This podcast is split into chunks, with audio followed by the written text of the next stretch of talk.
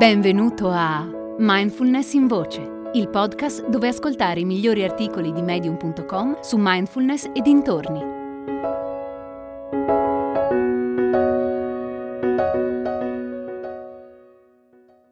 Consapevolezza questa sconosciuta di Silvia Clare. Cos'è la consapevolezza?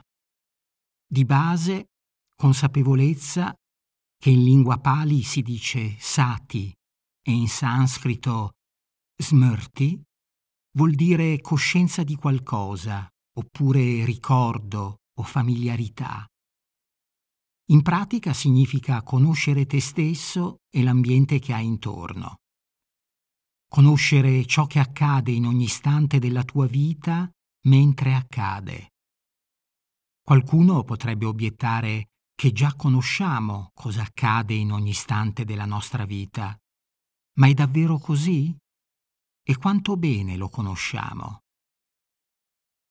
Consapevolezza è conoscere profondamente se stessi, sapere che emozioni stiamo provando, quali pensieri stiamo pensando, che esperienza stiamo vivendo. Significa essere pienamente consapevole della tua vita mentre la vivi e al contempo prestare attenzione a tutte le altre cose, persone e situazioni intorno a te. Non così semplice, vero? Ogni istante di consapevolezza è come un mosaico formato da tanti tasselli. Da quasi 30 anni ormai pratico mindfulness e meditazione e lavoro con la loro energia, e lungo il percorso mi sono capitate molte esperienze diverse.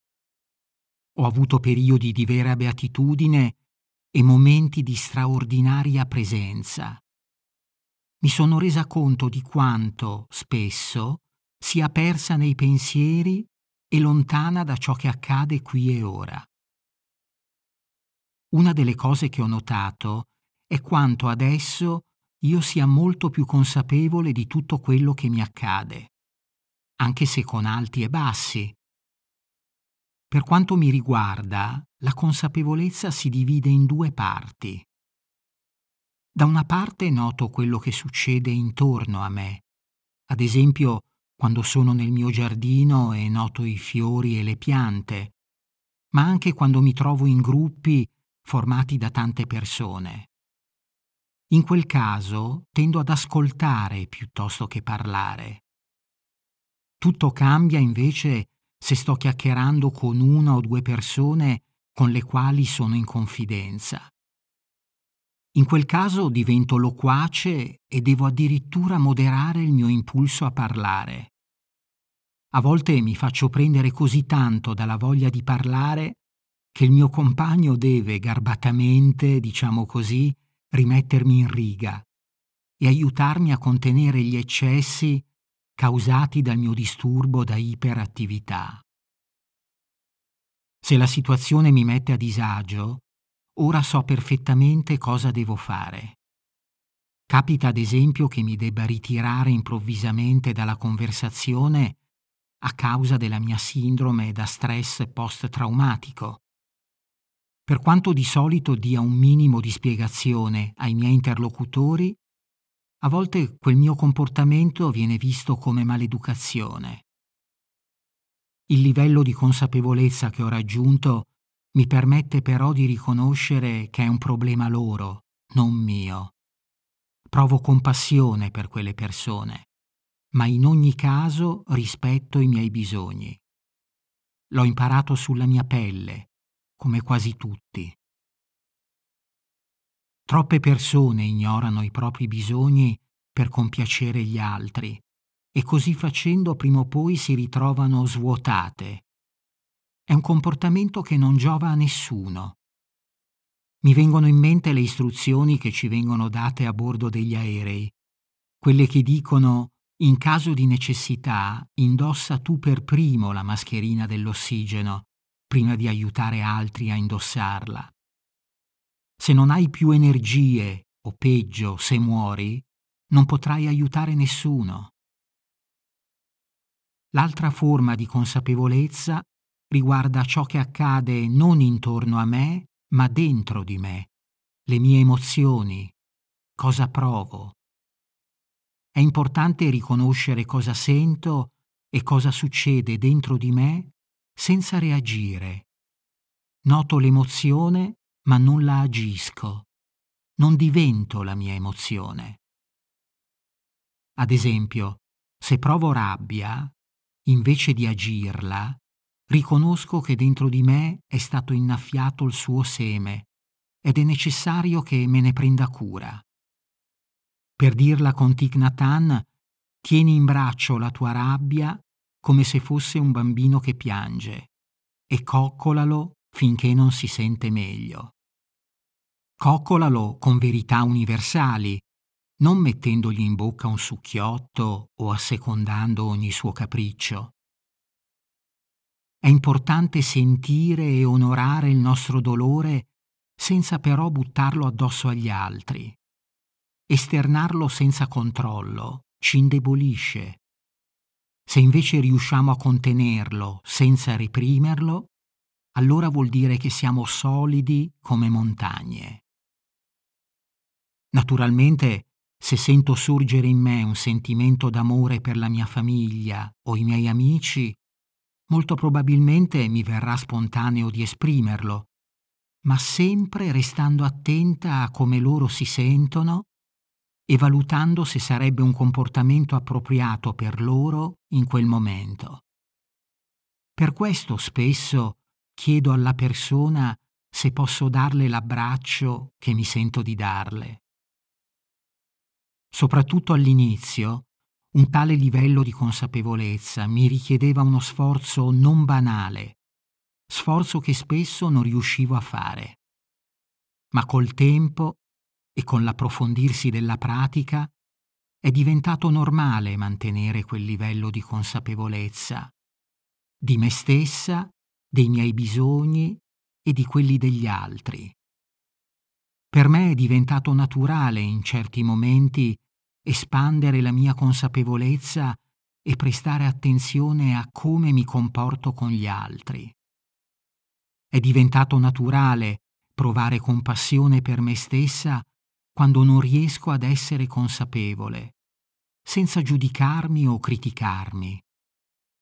A tutti noi è permesso essere umani, vulnerabili e imperfetti.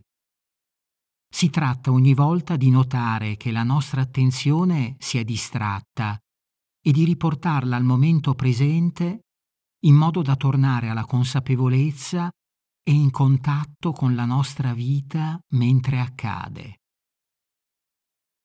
Il punto della mindfulness non è praticare più o meno bene, ma piuttosto essere consapevole di dove sei e cosa fai in ogni momento. È allora che la consapevolezza di tutto ciò che c'è intorno a te ti pervade e il tuo senso del sé gradualmente si dissolve. A volte la consapevolezza di sé può essere confusa con l'autocoscienza, ma c'è una differenza e per coglierla mi c'è voluto un bel po' di tempo. L'autocoscienza ha a che fare con il nostro senso del sé e con il sentirsi vulnerabili o inadeguati. Ci fa stare sulla difensiva e ci induce a rinnegare certi nostri comportamenti. Al contrario, la consapevolezza di sé riguarda l'essere consapevoli dell'effetto che abbiamo sugli altri. Significa essere consapevoli di pensieri, parole e azioni e di come ci sentiamo in ogni momento, senza essere schiavi della nostra narrazione. La consapevolezza è semplicemente uno stato a cui tendiamo senza sforzo non è un obiettivo da raggiungere, ma piuttosto una destinazione verso cui ci muoviamo praticando. Può diventare un elemento costante della nostra vita, in particolare se lasciamo andare i fardelli che ci impediscono di essere consapevoli. E tra questi ci metterei senz'altro la proliferazione mentale.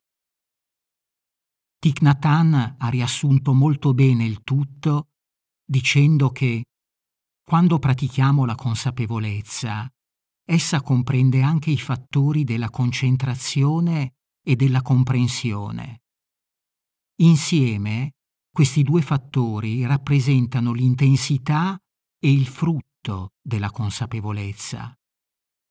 Ogni volta che la luce della consapevolezza si accende, sia la concentrazione che la comprensione sono naturalmente presenti.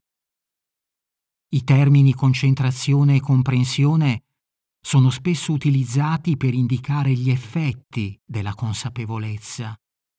Per quanto riguarda le cause, possiamo invece usare le parole fermarsi e osservare. Se possiamo fermarci e osservare con attenzione, riusciamo a vedere chiaramente. Ma cosa deve fermarsi? La tendenza a dimenticare, a disperdere l'attenzione e a creare confusione. Deve fermarsi lo stato di perdita di consapevolezza, di assenza di coscienza. Fermarsi non significa che quelle tendenze devono essere eliminate. Si tratta invece di trasformare il dimenticare in ricordare, l'assenza di consapevolezza in presenza di consapevolezza. Hai ascoltato Mindfulness in Voce, il podcast di Mindfulness Bergamo, www.mindfulnessbergamo.net.